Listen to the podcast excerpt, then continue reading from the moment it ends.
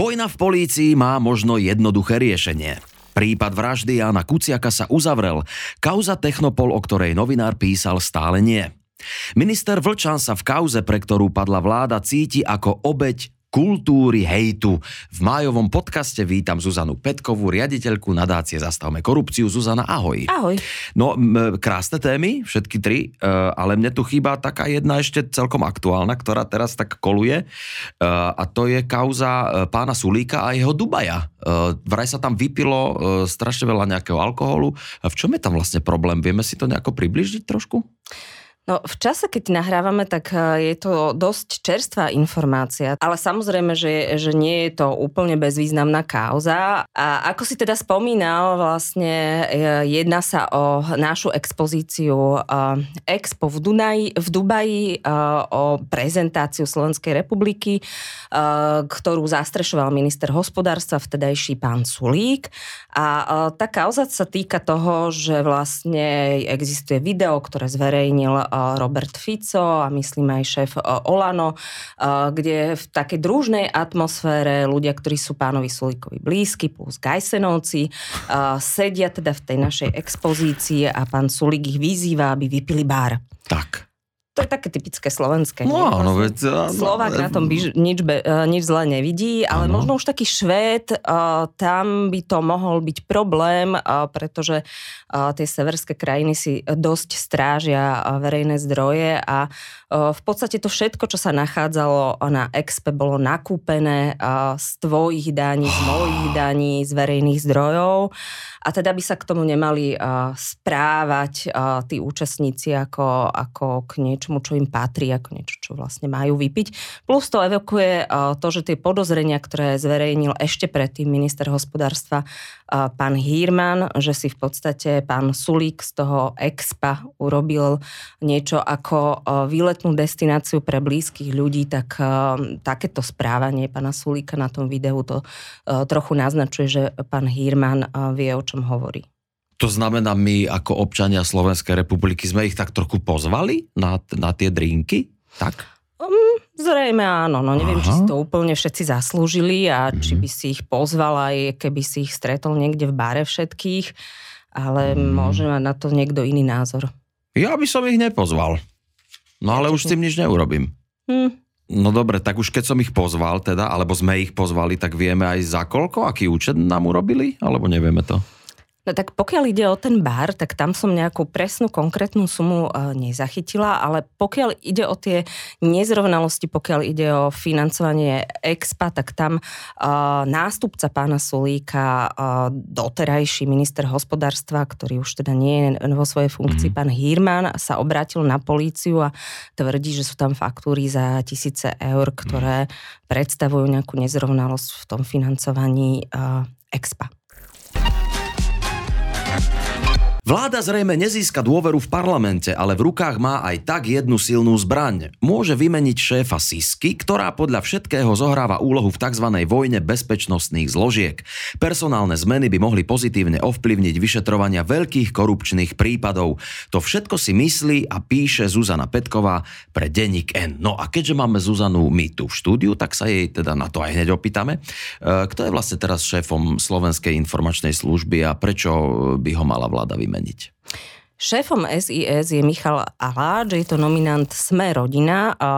Nastúpil po Vladimirovi Pčolinskom, ktorý bol rovnako zo Sme rodina a ten vlastne čelil trestnému stíhaniu v súvislosti s korupciou, preto aj musel odstúpiť. Prečo si myslíme my v nadácii, že by ho mal súčasný premiér vymeniť, je fakt, že si myslíme, že Siska nepomáha pri vyšetrovaní korupčných kauz tak, ako by ich mala ale skôr naopak, eh, že to vyšetrovanie brzdí. Eh, môžem ti uvieť aj príklad. Ja chcem.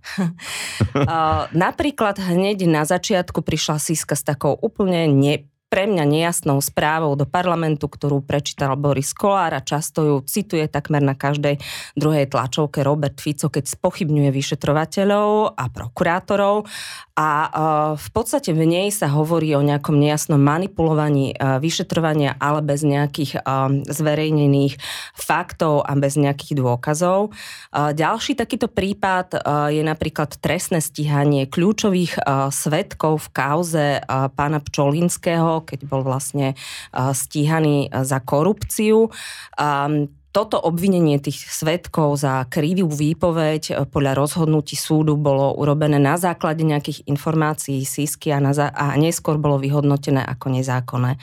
E, toto všetko sú také indície, ktoré smerujú k tomu, že Siska tej policii s korupčnými kauzami nepomáha, ale naopak. Dobre, takže slovenská e, informačná služba je vlastne protislovenská? Neviem, či by som to tak presne nazvala, ale z toho, čo môžeme sledovať z činnosti tejto utajenej neverejnej organizácie, sa javí, že dlhodobo v podstate a, akoby nepôsobila v záujme Slovenskej republiky, ale a, niekedy sa javí, že pôsobí skôr v záujme niektorých lobistických skupín. No a pán Krajniak sa nechal počuť, že SIS odvádza dobrú prácu, lebo pomohli nájsť vraha e, z teplárne.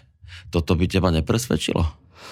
Uh, vieš čo, no tak ja spo, si pomôžem takým kliše, že uh, jedna lastovička leto nerobí. Samozrejme, že toto má vlastne Siska robiť.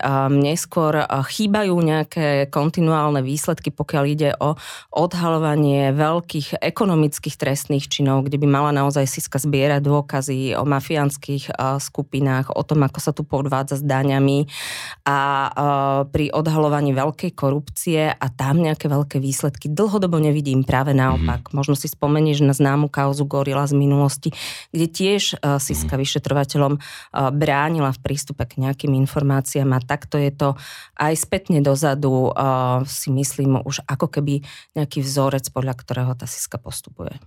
Áno, a podľa teba by vojna v, v bezpečnostných zložkách mohla skončiť, keby na mieste šéfa SIS sedel niekto iný. To znamená, že by sa už nevyťahovali nahrávky a nehovorili by sme o spolitizovaných procesoch. A čo by sme, čo by sme potom robili? Predstavujem si, že politici by sa potom na tých tlačových konferenciách mohli namiesto tých nahrávok zaoberať napríklad konkrétnymi návrhmi na mhm. riešenie uh-huh. problémov ľudí, že by vláda, ktorá by disponovala korektnými informáciami zo SISky, mohla robiť dobré rozhodnutia podložené informáciami a faktami. Um, takže toto by asi takto malo fungovať. Aha. A teraz mám takú otázku, že, že ako keby e, štyri v jednom. Uh, má teda vláda právo, moc uh, vymeniť uh, šéfa Sisky? A ako to môže urobiť? Kto to môže urobiť? A koho treba trošku tak posúriť? Uh, tak asi premiéra uh, Ľudovita Odora, ktorý sa dnes vyjadril, že stále to nie je uzavretá vec, uh-huh, že mhm. on o tom stále uvažuje, poradí sa s ministrom vnútra a podobne. A v prípade, ak sa tak rozhodne, tak uh, môže vlastne výmenu šéfa SIS za vymenovanie nového navrhnúť prezidentke. No dobre, a uh, myslíš si, že teda je to reálne? No neviem, či na to naberú odvahu, pretože som zachytila aj také uh, vlastne jeho vyjadrenie, že by to mohlo znamenať nejakú búrku, zrejme sa obávajú uh, hnevu sme rodina. Uh, ja si ale myslím, že Boris Kolár ani teraz nie je veľký kamarát s touto vládou a s prezidentkou, takže uh, by to mohlo mať práve opačný efekt, ak by na čele Sisky stál odborník, ktorý eh, by eh, plnil zo zákona také úlohy, aké si plniť má, mohlo by to skôr viesť k väčšej stabilite v krajine. Alena Žužová je v prípade vraždy Jána Kuciaka a Martiny Kušnírovej vinná. Mariana Kočnera oslobodili. Koncovka však stále chýba korupčnej kauze Technopol, o ktorej Ján Kuciak písal. Kauza, do ktorej bol zapletený Kočner, sa ťahá 7 rokov. Vážnym podozreniam sa adekvátne venoval zatiaľ iba Ján Kuciak. A teraz kauza Technopol, o ktorej e, Jan písal e, a ktorá možno prispela k tejto príšernej udalosti. E, Technopol, ja sa bojím tej budovy, vyzerá to hrozne v Petržalke. A aký osud ju postihol? O čo išlo v tejto kauze Technopol? Tak, ako to opísal Jan, to vyzeralo ako zo zlej telenovely, pretože na začiatku bol príbeh dvoch manželov a ich nejakého sporu Podnikateľ Pávek bol dlhé roky šéfoval Technopolu a v podstate sa dostal do nejakého konfliktu s manželkou a tá manželka podľa, podľa Kuciaka ukradla z trezora akcie, dopísala na nich svoje meno a začala sa vydávať za majoritnú vlastničku Technopolu následne vyviedla majetok, um, aj tú škaredú budovu, ktorú spomína, že ona, ona nie je úplne taká bezvýznamná, lebo ten majetok uh, je v hodnote asi 20 miliónov eur. Uh, tak ten majetok vyviedla aj vlastne aj, aj tie akcie tej firmy do spoločností, ktoré boli v rukách ľudí blízkych Marianovi Kočnerovi. Aha. No a toto všetko vlastne uh, spísal uh, Jan Kuciak, ktorý aj ukázal tú pavučinu a prepojenie na Kočnera. Kočner to vtedy označil za schizoidné výmysly Jána, že s tým má niečo spoločné. Ale vlastne po tej vražde sa ukázalo, že v tréme sa hlásil k tomu, že ovplyvňoval súdy tak, aby v kauze Technopol rozhodovali v prospech jeho ľudí a napokon bol aj spolu s tými ľuďmi obvinený uh, za množstvo trestných činov, za krádež tých akcií a tak ďalej. Uh, dozorovým prokurátorom v tejto kauze bol Maro Žilinka. Uh-huh. A uh, podľa obžaloby uh, aj preto, nielen preto, uh, sa pokusil objednať si aj jeho vraždu. Áno, a tých nedoriešených kauz je na Slovensku teda veľmi veľa. Prečo dnes hovoríme práve o tejto kauze? Hovoríme o nej uh, preto, alebo respektíve sme sa pozreli na to, ako je uzavretá preto, lebo to bola jediná kauza, o ktorej písal naozaj novinárov iba Jan Kuciak. Mm-hmm. Um, Marian Kočner, keď uh, vlastne prokurátori hovorili o tom, čo bolo motivom uh, Jánovej vraždy, tak to zľahčoval, že proste viac novinárov o ňom písalo, tak o tomto prípade uh, písal iba Ján. A hovoríme o ňom aj preto, že, že nie je uzavretý a že tí pôvodní majiteľi, vlastne Technopolu, ten pôvodný majiteľ, a preto, ako na Slovensku v podstate ako je pomalá justícia, ako to nefunguje, a, tak žaluje štát o, o desiatky miliónov eur. A, čiže už vlastne sme v štádiu, že ten, tá nefunkčnosť tej, tej spravodlivosti na Slovensku môže stať nejaké peniaze aj daňových poplatníkov. Kauza sa teda ťaha nejakých 7 rokov, čo mám pocit, že to na Slovensku nie je až tak veľa, 7 eh, rokov. Eh, a kde to viazne a čo by sa malo stať? No viazne to predovšetkým na tých súdoch. A, a zdlhavé je aj policajné vyšetrovanie, pretože keď som hovorila o tých obvinených, tak tam stále nepadla obžaloba, čaká sa na znalecký posudok, ktorý by ocenil mhm. majetok toho technopolu, aby sa vedelo povedať, aká bola škoda. Jeden rozsudok tam predsa len padol, bolo to voči sudkyni Miriam Repákovej, ktorá práve na pokyn Kočnera mala ovplyvňovať súdne rozhodnutia uh-huh. v mhm. prospech jeho ľudí. Tá je vlastne už odsúdená za ohýbanie práva ale horšie je to v tých civilných sporoch, kde ten pôvodný majiteľ žiada navrátenie toho ukradnutého majetku. Tam to sa to ťahá proste aj jednoduchými pochybeniami súdov. Je ten majetok stále ako keby nie v tých správnych rukách. Čiže, čiže áno, no je, je ako keby uh, tá hlavná vina je na tom našom pomalom uh, justičnom systéme. A mm-hmm. bolo by fajn, keby aj nová súdna mapa, uh, ktorú ide zavádzať už uh, súčasná ministerka uh, pani Dubovcová, mm-hmm. tieto konania dokázala urýchliť. A z veci, o ktorých Jan Kuciak písal, je ešte niečo, čo by sa malo pohnúť, alebo sa všetko nejakým spôsobom rieši? Okrem tejto kauzy, taká zásadná kauza, ktorá naozaj nahnevala toho Mariana Kočnera, pre ktorú sa mu aj vyhrážal, po ktorej sa mu vyhrážal do telefónu, je kauza Donovali. Ide o podozrivé prevody vlastne nehnuteľnosti hotelov na Donovaloch, kde tiež akože sa stali veci, ktoré môžeme považovať za, za kriminálne, napríklad úniky daní a podobne. A uh, tam sa tiež čaká na nejaké vlastne uh, veci pri vyšetrovaní, aby sa mohla podať obžaloba. Čiže toto sú také dve veľké kauzy, o ktorých písala, ktoré sú zatiaľ otvorené. Minister Budaj výrazným spôsobom zlepšil životné prostredie vo firme ministra Vlčana. Prihral jej totiž zákazku za 1,4 milióna eur. V kauze, ktorá zlomila krk vláde, sa Vlčan cíti nevinný. Už bývalý minister pôdohospodárstva vraj v súťaži, do ktorej sa zapojilo 8 firiem, neporušil žiadne etické princípy a je len obeťou kultúry hejtu. No tak ten milión a pol tú újmu hádam napraví, nie? Čo si o tom myslíš, Zuzana? Uh, tak neviem, on sa nemieni tej dotácie uh, vzdať, ale zatiaľ nebola vyplatená, mhm. pretože uh-huh. okolnosti uh, toho pridelenia dotácie sa preverujú, kým pán Volčan v tom má jasno, tak niektoré iné orgány v tom jasne nemajú a prešetruje to policia aj niektoré, niektoré štátne, štátne úrady, takže musíme si počkať. Uh-huh. No je ale zaujímavé, že to pán Volčan teda takto cíti. Je možné, že, že sa mu kryjúdi? Že máme nejakú dieru v zákonoch? Uh, diera v zákonoch tu je, pretože nie je úplne jasné v zákone o konflikte záujmov, čo je konflikt záujmov. Uh, pán minister by nemal byť, môže byť majiteľom, ale nemal by uh, podnikať a konať v prospech tej, uh, tej firmy.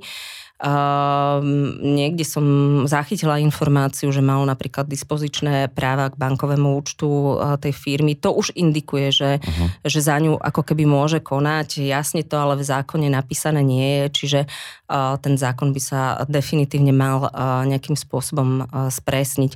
Uh, sú aj štáty, kde sa to rieši tak, že, že uh, ten verejný činiteľ, aby takéto, do takýchto podozrení sa nedostával, sa úplne vzdá svojich firiem, proste úplne z nich vycúva alebo, alebo predá.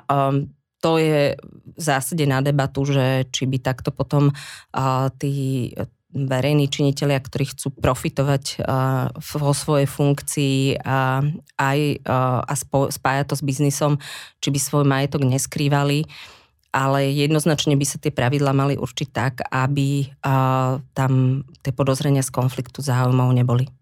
No a dobre, a teraz keby sme mali lepšiu podobu zákonov o konflikte záujmov, e, myslíš si, že by sa toto nestalo? Že by, že by stále by sme mali vládu?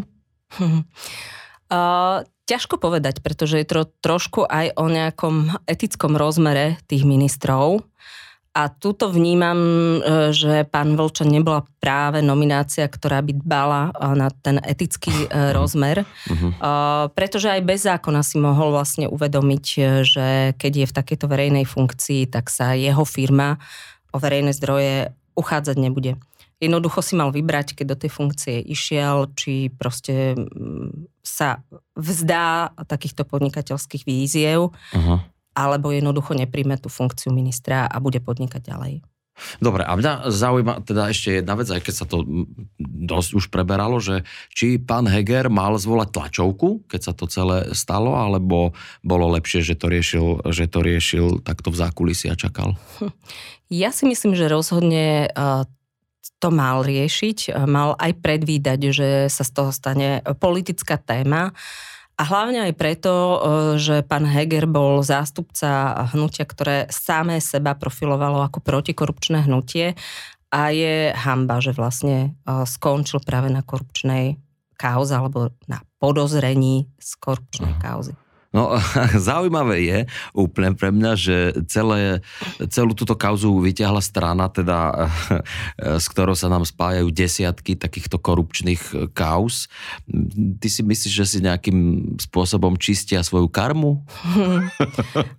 Áno, to je také riadne chucpe, ale Aha. nemyslím si, že si čistia karmu, jednoducho proste chceli z toho vytlať politické body je to také trošku, ako keď nemáš kožu na tvári, pretože mm, vykrikuješ, e, že, že niekto, niekto korumpuje a sám a, a sám vlastne sami predstavitelia tejto strany neboli schopní vyvodiť e, minimálnu a, zodpovednosť politickú pri ich kauzách. Ja si pamätám napríklad takú jednu tlačovku vtedajšieho premiéra Roberta Fica, keď ho novinári konfrontovali s tým, akým spôsobom je premiérska rezerva používaná, že teda je využívaná najmä na stávanie ihrísk v obciach, kde sú starostovia zásmer a vtedy sa pránil, že komu inému by teda mali rozdávať, mm. ak nie svojim a tuto už tá nahrávka svojej firme v poriadku nie je, takže mm. Áno, mali by sme si pamätať, čo vlastne bolo v minulosti a kto teraz vlastne kríči chyte zlodeja. No, mm, ja už som aj celkom rád, že to dnes skončilo. Tieto ťažké dnešné témy boli také... Uh, ťažké to bolo. E, ďakujeme, Zuzana, e, že si si našla čas a e, maj sa pekne. Ďakujeme aj tebe. Všetko dobré.